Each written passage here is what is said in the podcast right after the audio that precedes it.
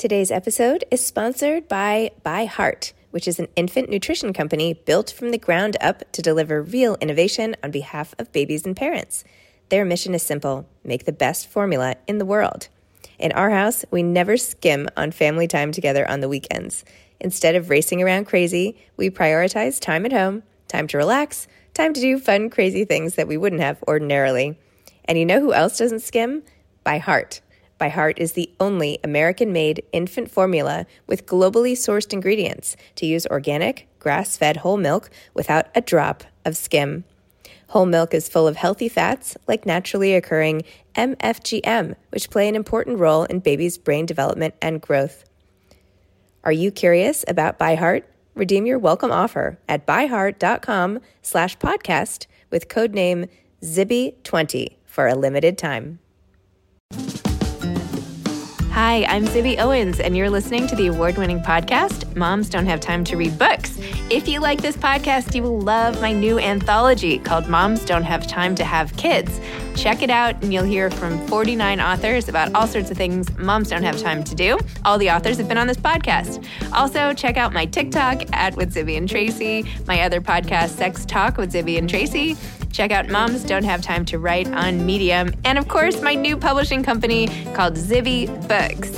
And now back to our daily author interview site and a quick hello from some of my kids. Hi. Hi. Hello. Enjoy the show. Albert Samaha is the author of Concepcion, An Immigrant Family's Fortunes.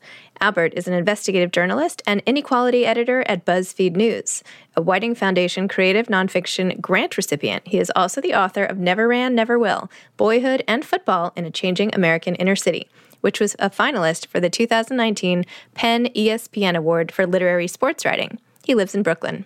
Welcome, Albert. Thank you so much for coming on Moms Don't Have Time to Read Books to discuss Concepcion and immigrant families' fortunes.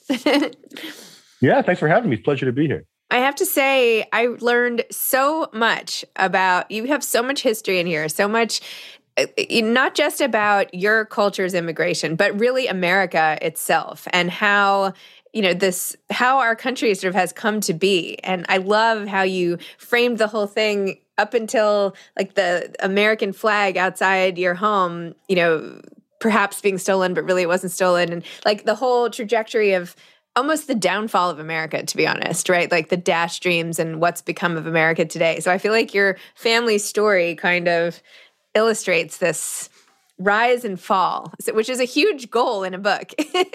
so was that so tell me about your impetus for the your idea for writing this book and if the changing tide so to speak were part of why you wanted to get this down. Absolutely so. At first subconsciously until it eventually emerged in my mind what the book would be about about I, I think it was maybe around 2016 was when I sort of the idea struck me that I wanted to write a story about my family by that point, I kind of knew a lot of the mythology of my family. I knew the story of my grand auntie Caridad be, being an underground spy in World War II. I knew about my grand my granduncle who who was a painter and a congressperson, and I knew kind of the general idea that my family had come from prominence in the Philippines. But by 2016, we're talking you know, almost a decade into the recession or after the after the crash, and I'd seen my elders were were, were struggling financially. My mom, one of them, and I think around that time, I was reaching the age that many of them were when they came to the States.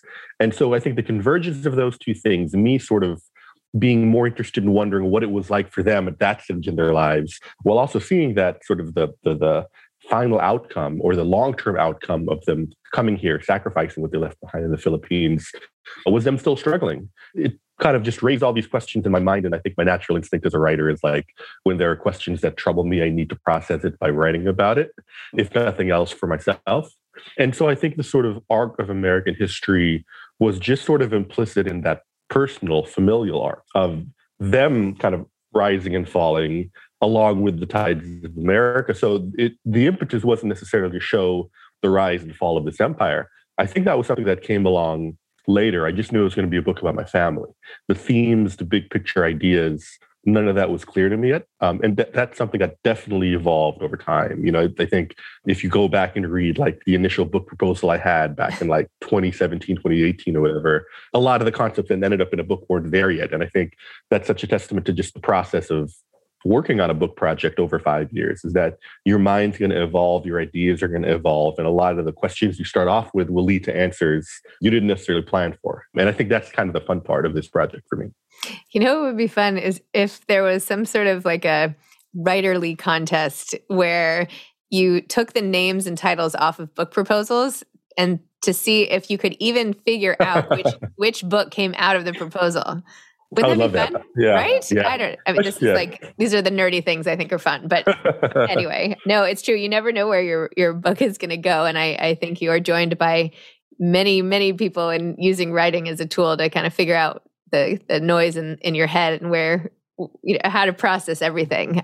I, I feel like kind of bad for people who don't do that because I'm like, well, how do they process everything? you know, I, I don't. I know. know, right? Yeah, it's so true because it, it, it really is like that process of of not wanting the stuff to be in vain. It's I think mm-hmm. part of it for me is like if I see something bad happening. I remember it was like like years ago, me and a buddy of mine kind of went out and had like a night where we like drank too much and like it was just like a mess. And I woke up feeling really, really bad. I had lost my watch and it was just a really, really tough morning, like emotionally, psychologically. And I just wrote a short story about it, a fictionalized short story about it because I'm like, well, at least at least my lost watch will not be in vain. At least that that troubling night won't be in vain. I'll have like a small piece of art about it. Totally. I know. I'm like, uh, I'm getting reading glasses, and it's been like a whole thing because I've always had perfect vision. And in the back of my head, I'm just like storing away these little tidbits because I'm like, well, I'm soon I'm going to write a whole thing about like what it's like to be middle aged and get reading glasses. Not that anybody really cares, but other middle-aged people getting reading glasses I care. Anyway, yes, but I don't know. Anyway, the book talks a lot about your identity, right? And your identity growing up and being from the Philippines, from your, your family's history in the Philippines. And, you know, even talking to your cousin being like, him saying at one point, like, we had maids. Do you know what I mean? Like, we had it good. Like, what are we doing here? You know, like what? And then you're growing up in America and and staking this claim out for yourself. At one point in the book, you said your mother was trying really hard to raise you almost to be white and yet you at that time actually wanted to be black so there were because of all the cultural role models and things that were going in and then your your main identity ended up being found through football which as a family of football loving people, I'm like very interested in that element too. So tell me a little bit about, and that of course is like the most American thing you can hang your hat on, right? The football. So tell me a little bit about about that, especially that time of your life. Yeah, I, I mean, I think it's it's that that kind of age growing up for any person about it's, it's many times about finding identity right especially as you get to that like prepubescent adolescent stage and i think that like those years like i had a very like in those years i was very conscious of like the process of figuring out like who am I? What kind of style do I have? Very conscious of the effect that you know you almost overcompensate. You're like you want to mm-hmm. prove to the world you're this type of person, and it had always one of those things that I would always sort of look back at and like sort of cringe at like my lack of understanding of like what does it mean to be like a Filipino American, a person who is neither white nor black in America? Where do I, I, I fit in? So those questions were already sort of percolating at the time. And I think one of the things I enjoyed about this process is that kind of these memories that in my mind I cringed at make for really good material afterwards you know? And it, it, it's part of that thing too of like well at least it's not in vain. But, but also it's I, I mean i think throughout the book it, i think it's always you know if there's someone to be poked fun at i hope it's like me as a narrator right? Is that like one purpose i hope to serve as a narrator is to serve as like a proxy for ideas i hope to undermine because better to undermine myself than to undermine others i think because i have an insight into why i felt this way and can explore it so it ended up being the section of the book I think I enjoyed writing the most, kind of going back to those particular years where I did have a lot of memories that I thought about often, but had never really like reflected on in mind. And, and so much of this book process was either going back in deep history, which were based on interviews, or kind of going back to recent interview, recent history, which was already kind of baked into my mind as stuff I, I knew I was going to write. But kind of there was a sweet spot of years of childhood that I was very familiar with, but had never really reflected on, and that was part of it. And I think it sort of goes to your first question of of how this is a, a, book that it's more about the history of America than about the history of the Philippines. And I think that's very much a product of a lot of the ideas that developed in terms of kind of the identity lane. Because I think when I initially came into the book, the sort of elevator pitch or whatever is was the idea that it, this is this is an immigration. This is a book about immigrants. And what I realized midway through writing it is that it's not a book about immigrants. It's a book about the children of immigrants. Mm-hmm. They're really the core voice, the core perspective, frame of reference is from the children of immigrants. And, and that's to me what I hope would make the book more unique is that as common as immigrant narratives are in America, land of immigrants, not not often. It's those are far more often the stories of those who sort of uh, are left to kind of carry on that legacy.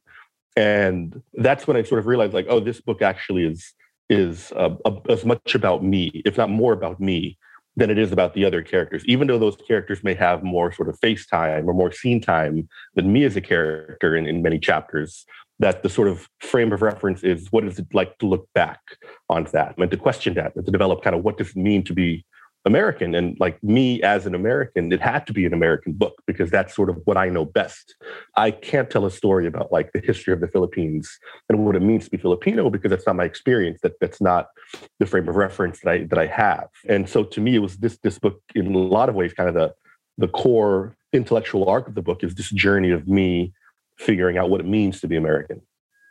And I loved how you sort of tied it up at the end with your half sisters coming from Beirut and you're being like, well, and them thinking like, you know, the TikTok influencers are the coolest things ever and like what they're wearing and, you know, how there is still something so magnetic or there is a leadership element still to the to America that hopefully will I don't know come back or something but even in popular culture if nothing else which is great. You said something funny about the football and about like even learning how to manage your own emotions. And I, you know I also really enjoyed this part because you know, I was trying to get to know you as the writer and everything, but you said before games, I delivered speeches about shocking the world. At halftime, I'd slam my helmet into lockers and expletive filled tantrums denigrating our efforts. After each loss, I sobbed in the locker room, face buried in my gloved hands with a teammate or two to share in the anguish. Our poor girlfriends would be waiting in the parking lot an hour after the game's conclusion, asking anyone exiting the locker room, Are they still in there crying? That's another example of like those cringeworthy moments that make for great material looking back.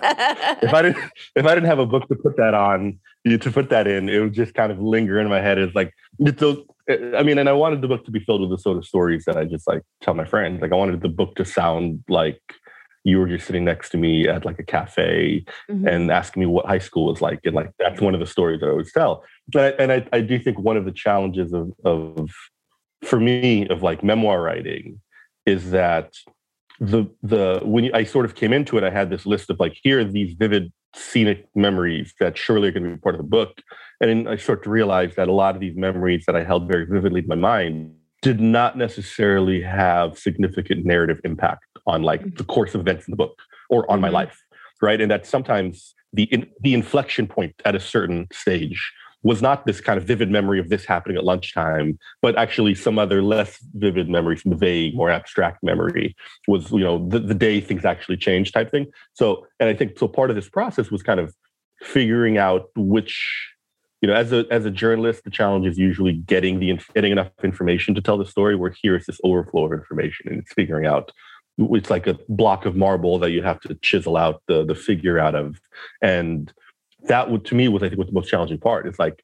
these like scenes or anecdotes I thought were hilarious, or I thought I thought were just like interesting, vivid scenes that one I was excited to write, but had absolutely no impact on like the course of my life or the course of anyone else. So it's like, oh, that that shouldn't be part of the book then. And I think separating memories that were vivid from memories that were actually meaningful to the mm-hmm. story was a really interesting process that required like really a, a lot of reflection. And it, it needed I needed all those years to kind of have to process all that.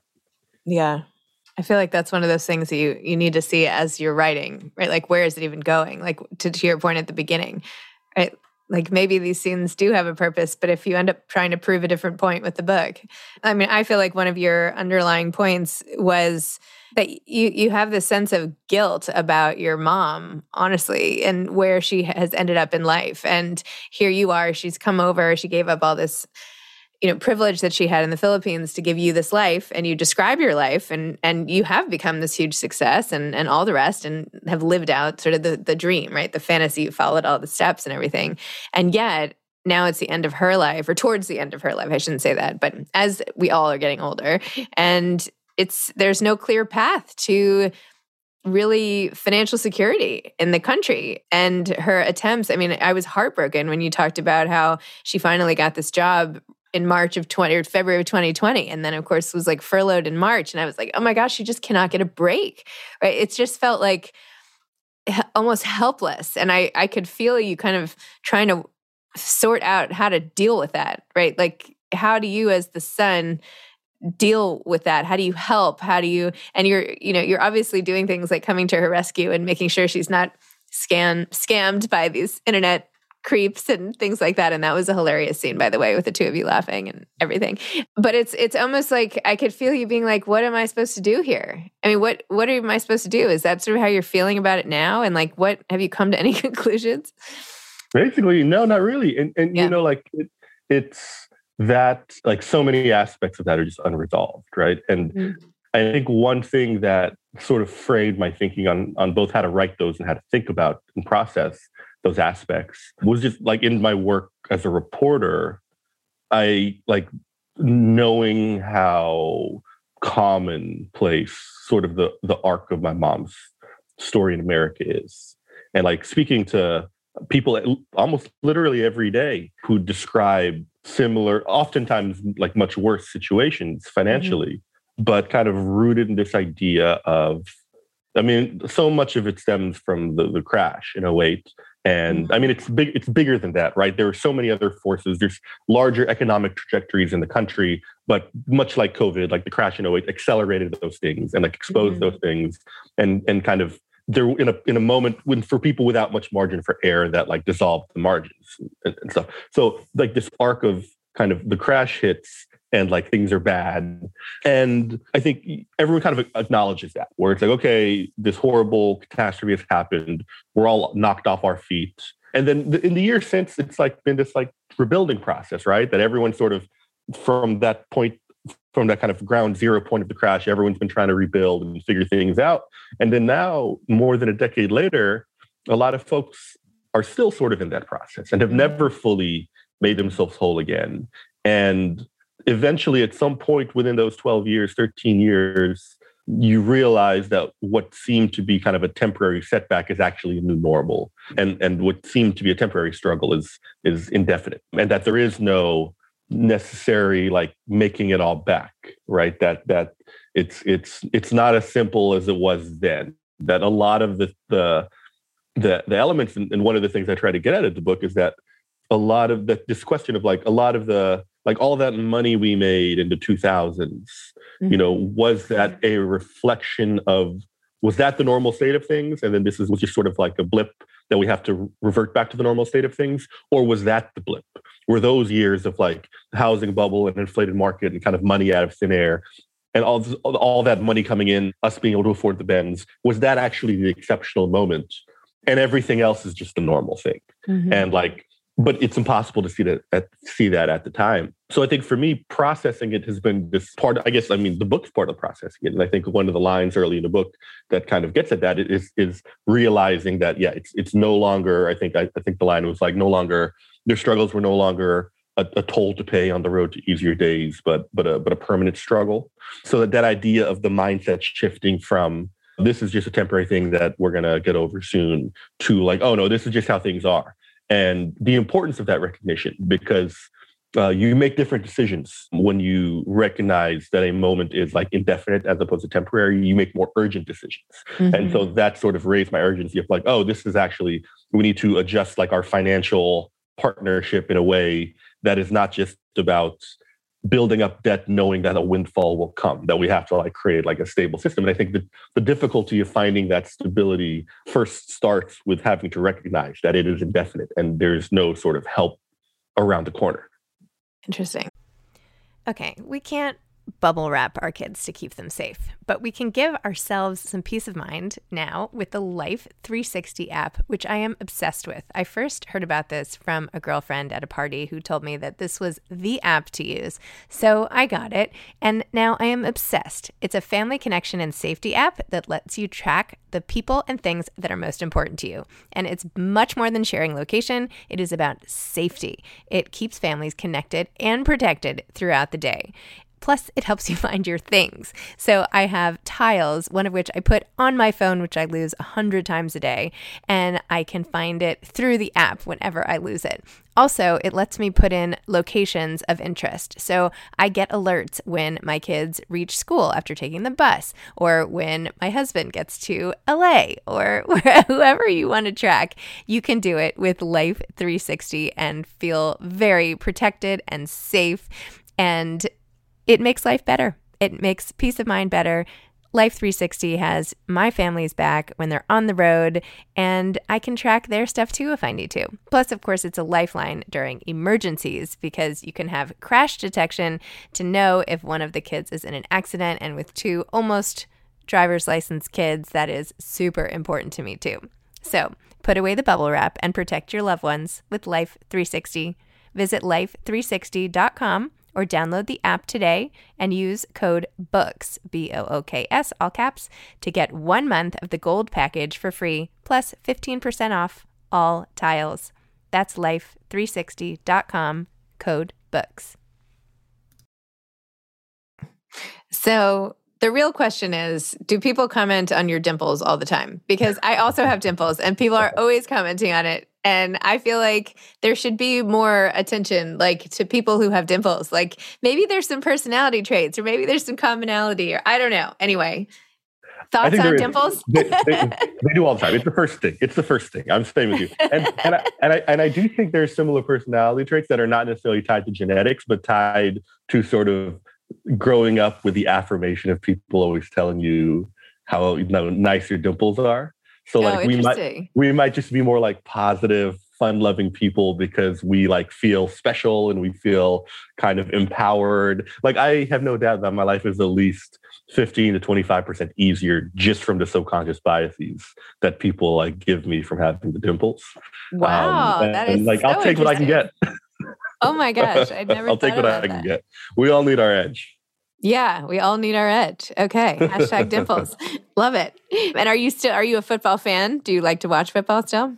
I am. I do. You know, with oh yeah, love love football. I watch it with a lot more of sort of the the the, the clear eyed guilt, I think, than I did before, as mm-hmm. as maybe a lot of us do. But I think there was a point where I realized that it's just a part of my life. It's just like I will just like you know I'm I'll still even when I read like that Uber pays its drivers poorly.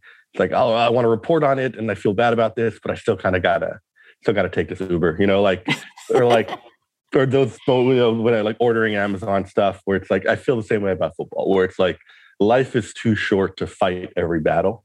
Mm. And I hope and I hope to advocate that like players get healthcare funds and you know people have more awareness about the fact that like you know the, the people that make millions of dollars in the NFL we're talking millions of dollars stretched over like 3 mm-hmm. years as their entire earnings potential you know? And that that football is like a disposable labor force in ways much more extreme than any other sport where like the average life literal lifespan and career lifespan is, is shorter and there's more players right? It's like it's it's it's the it's a machine it's a warehouse. So i acknowledge all that to myself to help alleviate or to mitigate the guilt at least. So that like by the time the divisional weekend starts i've already processed like yeah this is fucked up this is fucked up. But anyway you know let me pop on my television and enjoy two days straight of football. So yeah i still watch um, it's just always going to be a part of me you know? Like i'm sure there are going to be very real historical comparisons with like Roman gladiators, obviously mm-hmm. big, many differences in many ways. They weren't paid. They were often slaves and stuff like that. Mm-hmm. But in the way that when we think back to the Roman times, mm-hmm. like that gladiators was just a part of it. And a part of it that we all sort of now agree was like, oh, what a horrible thing that they had. Mm-hmm. But also we don't we don't think of the savages for that. We don't think of them as brutes for like right. participating in that entertainment. We're just like, well, that was just like what they did. That's what they did back then. I think it'll be sort of similar now, where it's like, you know, we know it's kind of messed up.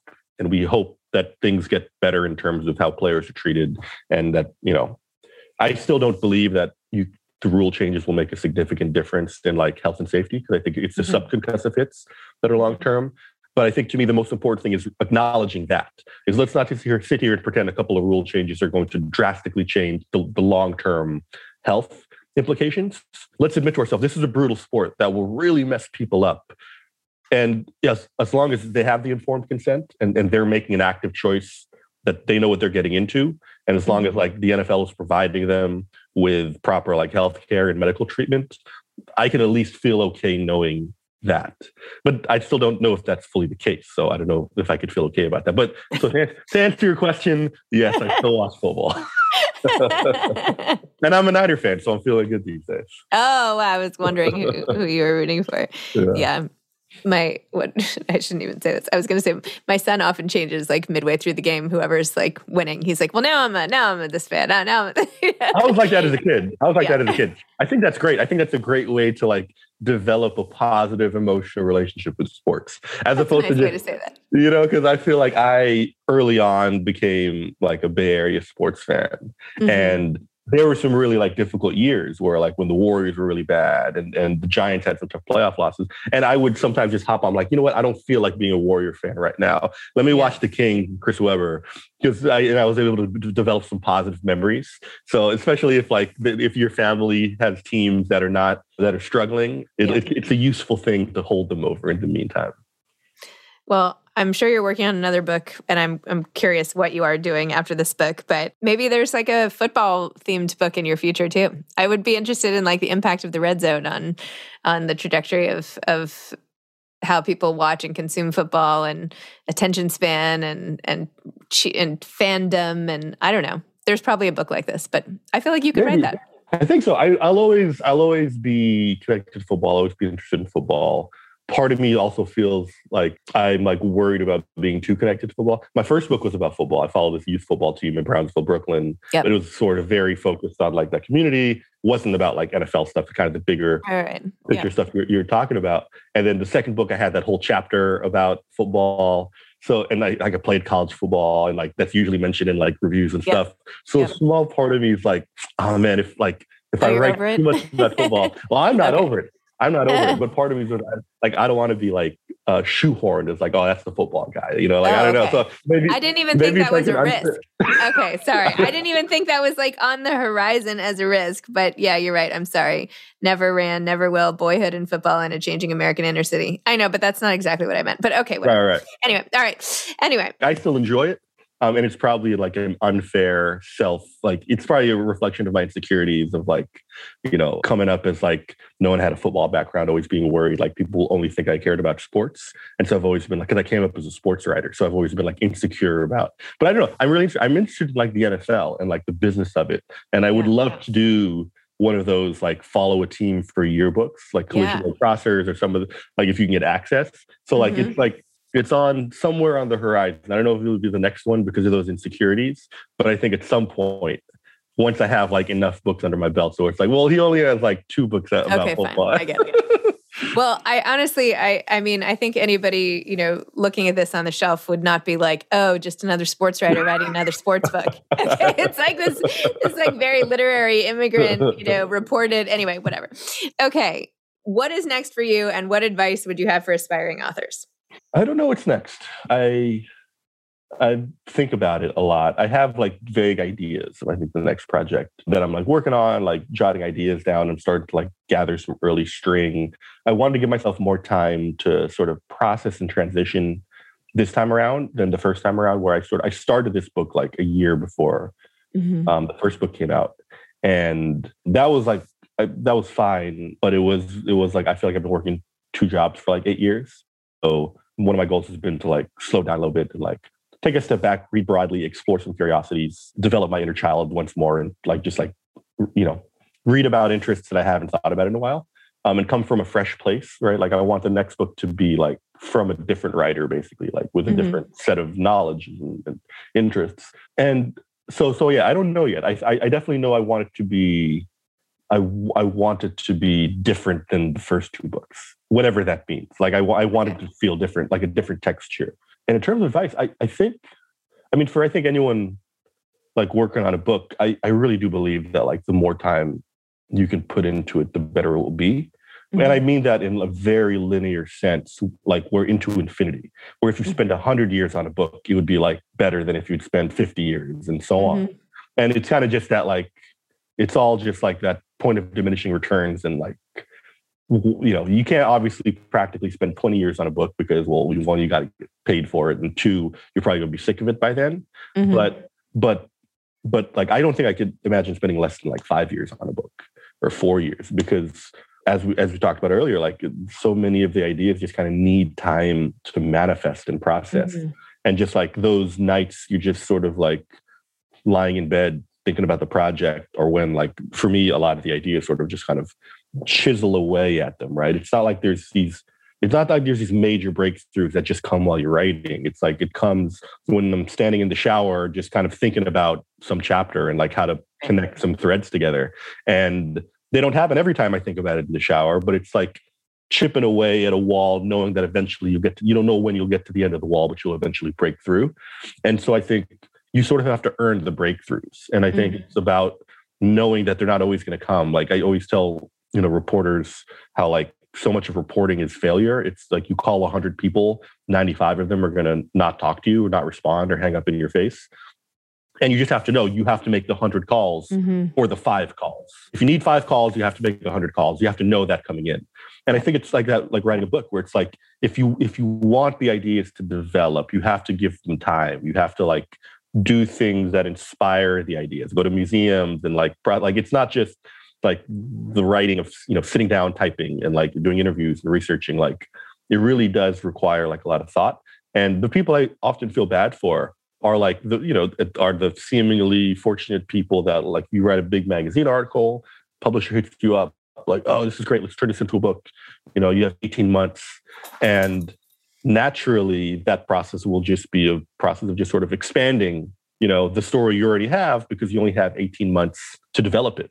But i think to like sort of create a whole new story a brand new story i think requires more time. So i, I think my my top advice is like give yourself as much time as you can whether that's like working the job you need to work to pay the bills so that you can like spend nights working on the book or like or, or or chipping away double dipping if you're a journalist with like some of the other projects you're working on for your day job. Mm-hmm. like i didn't go i didn't go on book leave for my first book and then for the second book i, I probably don't know like six weeks of book leave. Mm-hmm. and so for me it was like yeah i couldn't have done that in a year. I kind of had to stretch it out. But i think it worked out fine like in, in terms of developing the idea. So that's that's that's what I'd say is like the more time you can buy yourself, the easier, the more fulfilling I think it'll be. Awesome. Amazing. Thank you, Albert, for coming on. And I will be thinking of you and your mom, and I'm hoping she's okay. And, you know, all of your your story, it it really, I don't know, it just really sunk in and was very powerful. So I'm really glad I got to read about your life. So thank you. Yeah, thanks okay. so much for having me. Pleasure. Great chatting. Okay. okay. All right. Take care. Thank you. Bye. You too. Okay, bye bye. Thanks for listening to this episode of Moms Don't Have Time to Read Books. Don't forget to follow me on Instagram at Zibby Owens and at Moms Don't Have Time to Read Books. Also, sign up for my newsletter at zibbyowens.com and sign up for my virtual book club and meet lots of authors on Zoom every other week. Thanks so much to Steve and Ryan at Texture Sound for the sound editing. And thank you to Morning Moon Productions for providing this fantastic intro and outro music.